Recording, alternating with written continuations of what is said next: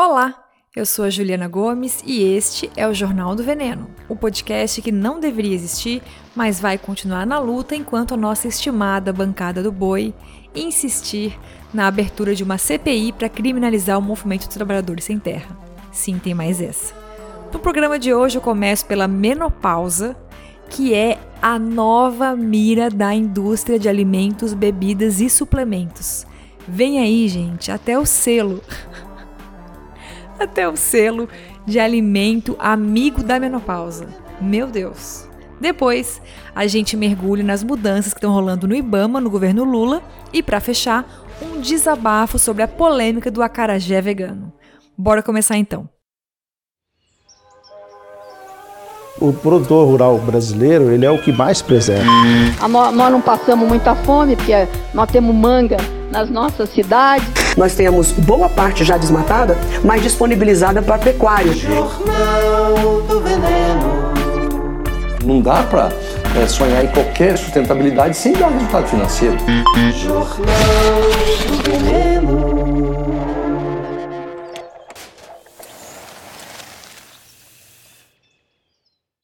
Oi, Venener! Bom final de semana pra gente. Como é que você está? Tá lavando a louça? Tomando seu café? Correndo na esteira? Eu tô gravando esse episódio na sexta-feira, dia 28 de abril. Estamos nos últimos dias de abril, hein? E quero aproveitar para lembrar que nesse domingo, dia 30, eu envio mais uma edição das minhas colheradas. A minha newsletter é sempre no último dia de cada mês. E nessa edição, eu comecei o texto com a ideia de escrever sobre os filmes que marcaram a minha vida. Mas claro que acabou virando outra coisa completamente diferente porque essa era dos streamings, ela não é muito propícia para longa-metragem, né? Enfim, para ter acesso à minha newsletter, é só virar assinante lá na plataforma do Catarse. O link está aqui na descrição do episódio. E você pode escolher qualquer valor para apoiar a partir de R$ reais por mês, mas é por pouco tempo, tá? Por quê? Porque estou me organizando para lançar uma nova campanha de financiamento coletivo, agora no meio do ano mais ou menos, porque essa é de 2017 e já envelheceu demais e não envelheceu bem, na minha opinião. Agora são 4 horas da tarde e 4 minutos, ou seja, estou gravando no em cima do laço, pro desespero do editor, e minha mãe está aqui em casa, dona Neide, para ajudar a cuidar do Ruivinho. E olha só, o episódio passado sobre preço dos alimentos e entregadores foi uma explosão de audições. Fiquei tão animada. Muito obrigada, gente. Mas ainda não chegamos na média de ouvintes que o Jornal do Veneno tinha antes da pausa de um ano. Então, por favor, siga aí divulgando se possível. Eu tenho certeza que muita gente é, até pode se interessar, mas tem preconceito com o nome. Deve achar que eu só falo de agrotóxicos, você sabe que não é bem assim, né? Inclusive, estou pegando bem leve no começo desse ano, né? Fora isso, outro comentário sobre o episódio passado. Todas as mensagens que eu recebi sobre a série Snack versus Chef da Netflix foram negativas. No sentido de que a série não é educativa. E eu também tendo a concordar, sabe? Porque, enfim, gente, a gente foi assistir aqui em casa o episódio da, da batata Pringles, acho que semana passada. E é bizarro, assim, eu que sou eu, que trabalho com isso, que faço o dia todo lobby ao contrário, né, contra esses pacotes ultraprocessados eu senti vontade de comer essa desgraça da batata ao longo do, da série. Para você ver como essas coisas influenciam a gente, né? Como mexem com, nosso, com nossos gostos, desejos e tal. Então, vamos combinar aqui de não sair por aí divulgando essa série, tá? Por favor. E vamos então para o nosso giro de notícias de hoje. Uma plataforma de notícias chamada Food Navigator fez um evento em Londres no mês passado chamado Nutrition Summit, que serve para discutir tendências e mercado de alimentos e suplementos e bebidas. Uma coisa bem aliada da indústria mesmo. Bem aquele estilo assim, ah, é o que vamos inventar agora para enrolar as pessoas em nome da saúde, sabe? E um dos grandes destaques do evento foi ninguém menos que a menopausa. Os participantes destacaram que a menopausa é o novo vegano. usaram essa expressão e que está na hora do mercado investir em produtos para pessoas dessa categoria. E já tem gente de olho nesse mercado faz tempo, tá? Uma organização do Reino Unido chamada Gen M, Gen M, sei lá como é que fala isso, tá fazendo testes e buscando parceiros para lançar oficialmente um selo, uma certificação de produto que alivie sintomas da menopausa. Lá no Reino Unido, esse selo ganhou o nome de MTIC e deve ser usado em bebidas, alimentos e cosméticos. Da parte de alimentos, segundo a organização né, GenM, os produtos com potencial para receber o selo são aqueles ricos em fitoestrogênios, como linhaça, tofu, grão de bico, gergelim e lentilhas. Só que a gente sabe que a grande indústria não vai vender um pacote de lentilha, né? Ela vai inventar um snack proteico de lentilha com maltodextrina, amido modificado, aroma de queijo e adição de zinco, vitamina D, vitamina de Nossa Senhora. Tem mais. O mercado não começou a transformar a menopausa em mercadoria ontem. Já tem várias empresas gringas que lançaram pacotinhos que prometem milagres para quem está passando pela menopausa. A estadunidense Lynn Woods lançou um mix de sementes germinadas de chia e linhaça pensadas especialmente para aliviar sintomas da menopausa. A empresa gringa Stratum foi além e começou a vender uma promessa milagrosa focada em mulheres na faixa de 50 anos que praticam esportes. Ou seja, é o whey protein da menopausa. Só que dessa vez não é a base de leite, e sim uma membrana da casca do ovo. Sabe aquela película que reveste a casca do ovo? Então, fui pesquisar aqui e já tem no Brasil esse suplemento, mas a empresa Straton promete lançar novos produtos com base nesse ingrediente também, não só o suplemento. E toda nova tendência de mercado não vira modinha ou cai no gosto das pessoas do nada, né? A gente sabe. Alguma coisinha ali tem que sustentar e impulsionar as vendas desses produtos. Os marqueteiros, eles sabem disso. Então, anota aí, Venener. Você vai ver como vai aumentar o número de estudos científicos que associam alguns alimentos a substâncias e benefícios para a fase da menopausa. E eu já te trago um aqui hoje, que acabou de sair agora no mês de abril, que está bem fresquinho. Foi feito na Universidade do Colorado, nos Estados Unidos. E só mais um adendo aqui rapidão. Você pode observar que a maior parte dos estudos em cima de alimentos da moda e com conflito de interesses é mais comum em universidades de três países: Estados Unidos, sempre a gente sabe, Austrália e Inglaterra. É quase sempre esses três. E a galera da Itália também gosta de um estudo enviesado sobre vinho, né? Vinho e chocolate. Pode reparar. Mas vamos voltar lá, para a Universidade do Colorado. Os pesquisadores quiseram saber se comer 22 gramas de mirtilo em pó, atenção aqui, todo santo dia, por 12 semanas melhoraria a pressão arterial de pessoas do sexo feminino na menopausa e que apresentam um quadro de hipertensão.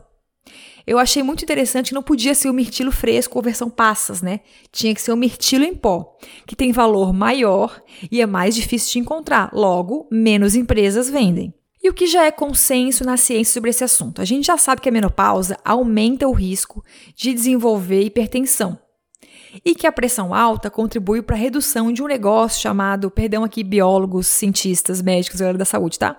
Um negócio chamado função endotelial, que é importante para controlar fluxo sanguíneo, coagulação e imunidade. Vou falar aqui, gente, bem assim, a grosso modo, tá? E já existem estudos que associam o consumo de mirtilo a essa possível melhora da tal função endotelial do nosso corpo mas é a primeira vez que uma pesquisa investiga isso em pessoas que já sofrem hipertensão, entendeu? Resultado final: nada de novo no front. Precisamos de mais estudos, mais evidências. Apareceu de fato essa questão da melhora da função endotelial do corpo em quem consumiu o mirtilo em pó por 12 semanas. Mas em relação à melhora do quadro de hipertensão, nada, não tem nenhum benefício encontrado no estudo. E, obviamente, a gente sabe que os sites dos Estados Unidos que noticiaram esse estudo noticiaram assim: mirtilos beneficiam mulheres na menopausa com pressão alta. Forçando os resultados, né? E adivinha, Venener, de onde saiu o financiamento dessa pesquisa? mais um clássico conflito de interesses que a gente não aguenta mais. Na verdade, os pesquisadores são obrigados a informar quando há conflito de interesses no estudo, e nesse caso eles não informaram na hora de publicar o estudo na revista científica, o que é, enfim, uma vergonha, né? Uma das patrocinadoras do estudo é a High Bush Blueberries, que é o quê? Uma mega exportadora de mirtilos, inclusive na sua versão em pó, que é bem mais cara. Aí eu fui atrás também de pesquisar o que a gente já sabe sobre essa relação entre alimentação e o alívio de sintomas da menopausa. Aliás, vamos esclarecer aqui rapidinho, né? O que a gente chama popularmente de menopausa é o processo de parar de menstruar, ou seja, o fim da vida reprodutiva, o que pode durar ao longo de sete anos, em média. E o nome científico para isso é climatério, não menopausa, tá? De acordo com dados do Estudo Brasileiro de Menopausa de 2022, a idade média para entrar na menopausa no Brasil é 48 anos. Antes disso, por volta dos 40 anos, a gente chama de menopausa precoce. Muitos sintomas dessa fase já foram respaldados pela ciência, como o aumento da sensação de cansaço, queda de libido, insônia, mas alguns outros sintomas, não todos, né, ainda não estão como garantidos que sejam da conta da menopausa. Pode ter a ver com, enfim, capitalismo, machismo outras coisas também. Capitalismo. Como ele se apresenta, a sua estrutura é uma merda. Buscando artigos sobre esse assunto, conversando com nutricionistas, eu descobri que a gente já tem evidências que uma alimentação equilibrada associada à prática frequente de exercícios físicos pode reduzir esses sintomas mais chatinhos, né? Mas, porém, todavia, não temos evidências de que algum alimento sozinho seja capaz de fazer uma grande diferença nessa fase da vida. O que a gente tem de mais otimista aponta para esse grupo de alimentos chamados de fitoestrogênios, porque eles ajudariam a regular o estrogênio no corpo. Só que faltam evidências de quais alimentos especificamente e em quais quantidades. A Sociedade Brasileira de Endocrinologia e Metabologia tem até um posicionamento sobre isso. Tem muita gente aí defendendo uma terapia né, de reposição hormonal da menopausa baseada no grande consumo de soja. A entidade diz que não temos evidências suficientes para recomendar qual tipo específico de alimento ou em que dose deveria ser utilizado para prevenção ou tratar qualquer doença. Mas a instituição ablou que o consumo moderado de alimentos ricos em fitoestrogênios pode estar associado a uma vida mais saudável. Então, gente, é isso. Estejamos preparadas para essa nova modinha que vem pela frente. Vamos espalhar então informação confiável por aí, porque não existe nenhum alimento milagroso para aliviar a menopausa nem para qualquer outra coisa. e por isso a gente segue se baseando nas premissas do Guia Alimentar para a População Brasileira, ou seja, comendo coisas da horta e evitando ultraprocessados. Além de ler o guia alimentar, né, se, se alguém tiver uma questão de saúde para tratar, procure um nutricionista, né, que siga o guia alimentar de preferência para te orientar melhor. Nada de sair se entupindo de linhaça por aí ou torrando dinheiro em cápsulas de chia, de moringa, cápsula de quê? Tem de cada coisa hoje em dia, né? Por fim, também é sempre bom lembrar, gente, que sempre que você for consumir soja, caso você goste, né, procure as versões não transgênicas e orgânicas. E não custa lembrar também que não transgênico não quer dizer que é orgânico. Agora, sempre que for orgânico, também é não transgênico, tá? e, se possível, também as versões menos processadas da soja, como o tofu, que é o leite de soja talhado, né? Ou a soja em grãos, tipo feijão, que é bem mais natural do que a famosa PTS tão comum em alimentos ultraprocessados. Fechamos então esse bloco.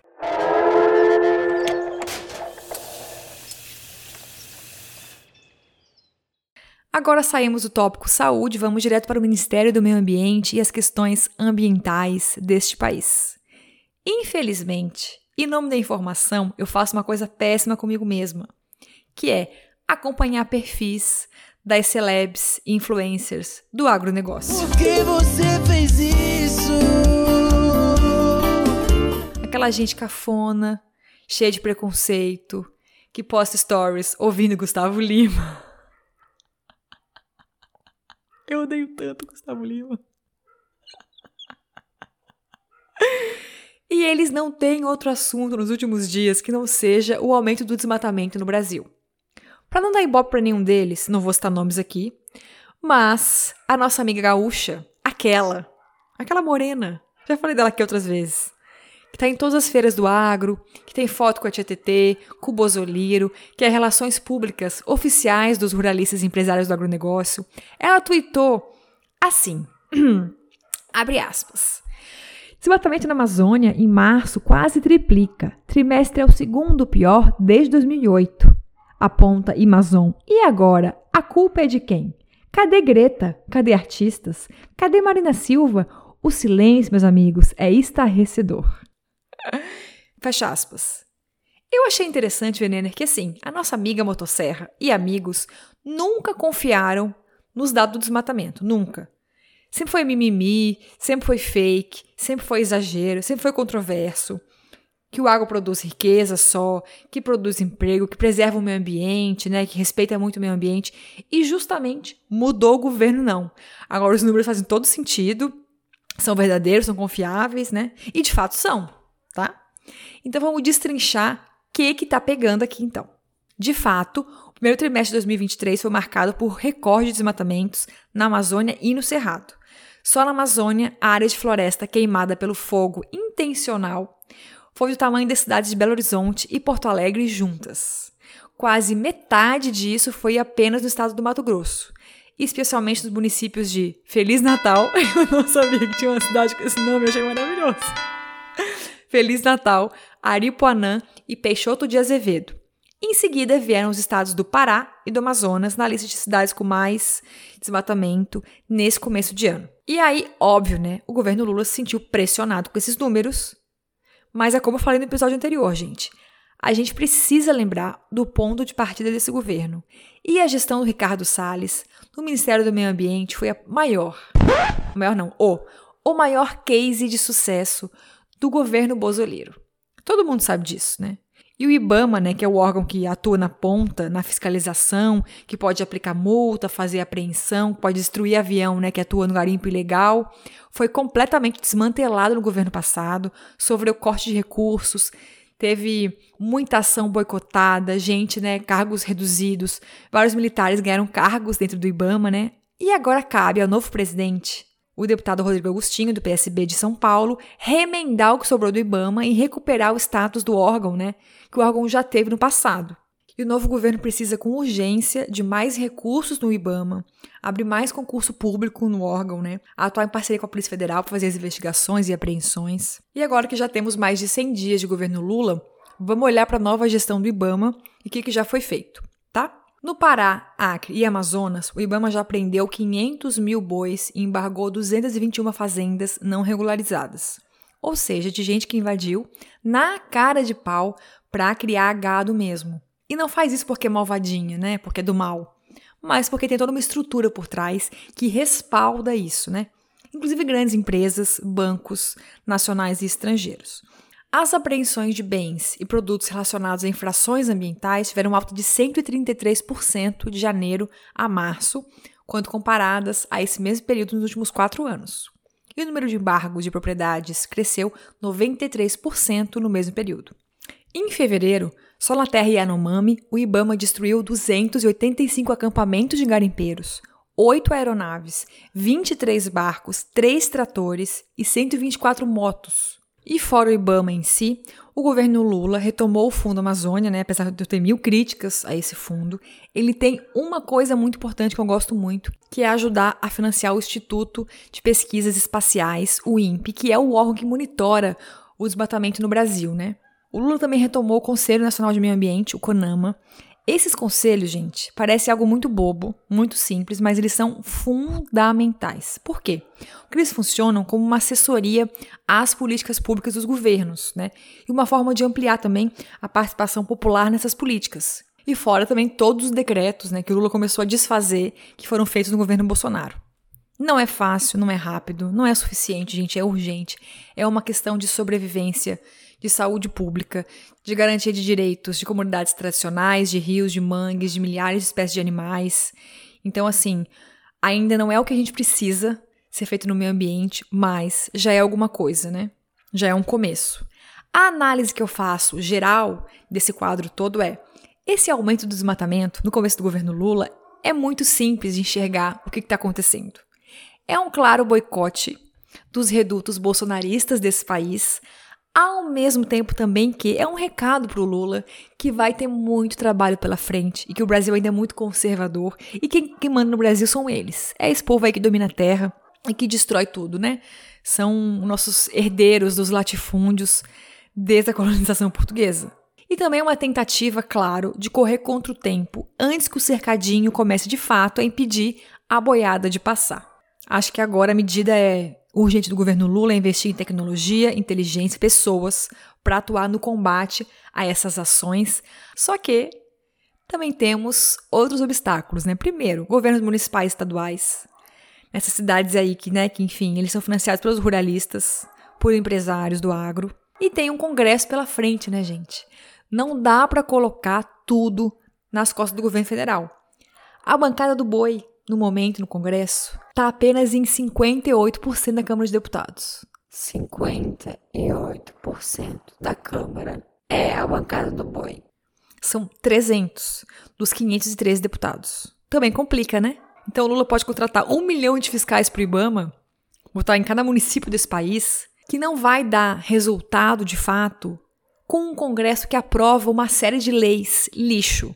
Né? Aliás, temos uma aí. Ai, deixa eu respirar fundo. Temos uma lei aí que acabou de passar na Câmara dos Deputados e vai para votação no Senado, que é a medida provisória 1150 de 2022. E ela tem três emendas que ferem a Lei de Proteção da Mata Atlântica e alteram o Código Florestal. Um dos pontos da medida é garantir a prorrogação do prazo para produtores rurais entrarem no programa de regularização ambiental. É um absurdo, gente. É você dar mais brecha para invasor de terra, para grileiro, para especulação imobiliária, para pecuarista. Esse congresso, enfim, vai dar muita dor de cabeça para gente. É o famoso não temos um segundo de paz nesse país. Olha. Caralho, todo dia um 7 a 1 diferente. É isso, né? Acho que é muito bom ver de novo o Ministério do Meio Ambiente na ativa, também falando em mudança climática, apesar de fazer muito pouco ainda nesse sentido.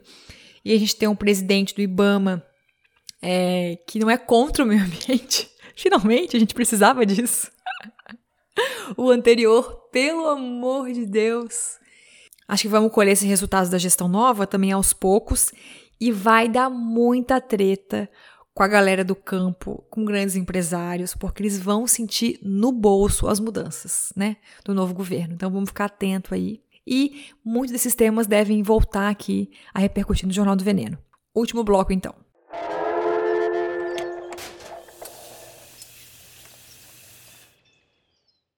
Eu não ia falar desse assunto aqui. Pensei muito, pensei, pensei. Nem pus no roteiro direito, botei assim, falar de acarajé vegano. e botei dois tópicos. Porque, gente, ai. Tem um pouco de preguiça de polêmica. Porém, eu acho que essa é bem necessária e tem muito a ver com o meu trabalho aqui. Seguinte, a pesquisadora Cauane Maia escreveu um texto no portal Catarinas com o seguinte título: de bolinho de Jesus a acarajé vegano, o desvirtuamento do acarajé no Brasil. Onde ela fala que não existe bolinho de Jesus e não existe acarajé vegano. É simples. Existe acarajé. O acarajé é tombado como patrimônio imaterial brasileiro né, pelo IFAM, que é o Instituto de Patrimônio Histórico e Artístico Nacional, desde 2020, que o acarajé é tombado. Aí eu li o texto da Cauane e achei ótimo. E falei, ok, tá bem claro. Mas é claro que não. É claro que um monte de gente, um monte de perfil de Instagram e comunidades e grupos estão lá berrando, gritando, mas eu tenho direito de comer acarajé se eu sou vegano. E que não sei o que lá. Isso é um absurdo. Isso é intolerância contra os veganos. Preconceito. Porque as pessoas não podem simplesmente ler o texto e interpretar, né? Ela não disse, a Kawane, em nenhum momento que não pode comer acarajé as pessoas que são veganas ou alérgicas a camarão. Ela não fala isso. O problema está em mudar o nome de algo que é tombado como patrimônio material do Brasil e comida votiva, né? Das religiões de matriz africana. É uma comida muito importante. Não é batatinha frita, não é coxinha, não é pastel. É tá em outro patamar, vamos dizer assim, né, de alimentação, de, de, alimento no Brasil. Tem muitos significados e muitos símbolos envolvidos no acarajé. Então, a gente não pode ficar mudando o nome e também a receita em si. Aí, ela deixa muito claro no texto que acarajé é o bolinho. É um bolinho de feijão fradinho com cebola e sal, frito no dendê, por imersão. Ponto. O que vier depois é opcional. Pode comer com salada, pode comer com vatapá, caruru, camarão, pode só comer com pimenta. E então no bolinho não se mexe. Ponto. E o bolinho não tem nada de origem animal, por isso não existe acarajé vegano. É muito simples, gente. Agora, como que pessoas veganas como eu podem pedir acarajé, né, nas barracas, né, pelo Brasil? Simples, né? Até meu filho fez aniversário há pouco tempo, fez um aninho, e a gente fez uma microfesta que o tema era fogo. Aí eu falei, eu vou pedir acarajé, porque combina super, né? Aí eu fui atrás de acarajé aqui em Floripa, achei da Milene, maravilhosa, que vende na feira da Beira-Mar Norte aos sábados de manhã. Fica pra você aí a dica em Florianópolis. Aí eu pedi lá a quantidade de bolinhos que eu queria comer, que eu queria comprar, e perguntei, Milene, o que, que você vende de acompanhamento que não tem camarão? Ela falou: olha, eu tenho a pimenta e o vinagrete, mas eu faço também vatapá e caruru sem camarão para quem é alérgico e para quem é vegano. Estou acostumada com esse público já. Daí eu falei: ótimo. Então me vê aí, né, o vatapá e caruru sem camarão, que aliás, gente, que delícia. Meu Deus, eu amo. Eu comeria carajé todos os dias, eu acho, mas acho que daria uma dor de barriga. O dendê é forte, né?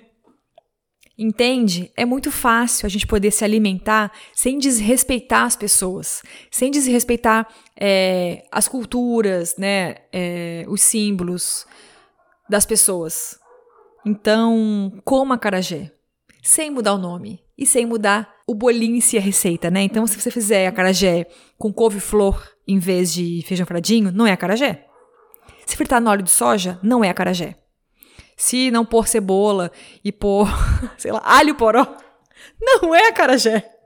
Se assar no forno, não é acarajé. Entende? Então, vamos aí, gente, sem mudar o nome de acarajé, que é uma comida tão tradicional, sem chamar de acarajé low carb, do bem, vegano. Bolinho de Jesus, pior ainda, mais racista que isso, impossível. É isso, né? Comida não é só nutriente. Comida é muita história, é política, é religião, é afeto, é cultura, é pertencimento, é identidade.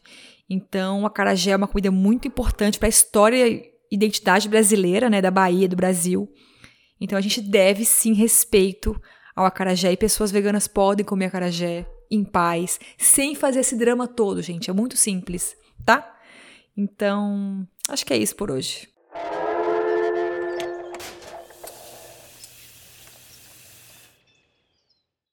Temos um episódio, gente? Vou fechar então o episódio com a dica de ler o artigo da Cauane sobre o acarajé vegano lá no portal Catarinas, que eu achei muito legal. Falei da história do acarajé, o que, que tem por trás do bolinho, que é uma das grandes preciosidades do Brasil, né? É o que diferencia a gente do Brasil dos Estados Unidos, por exemplo, que não tem nada assim lá desse dessa riqueza cultural, sabe? Então vamos colocar aqui o artigo da Cauane na descrição do episódio. Beleza? Fechamos por hoje? Ah, rapidinho! Quero mandar um beijo especial para minha mãe, que cuida muito bem de mim, do meu filho, do conge, nos alimenta, que é um sonho. Um beijo, mãe, te amo.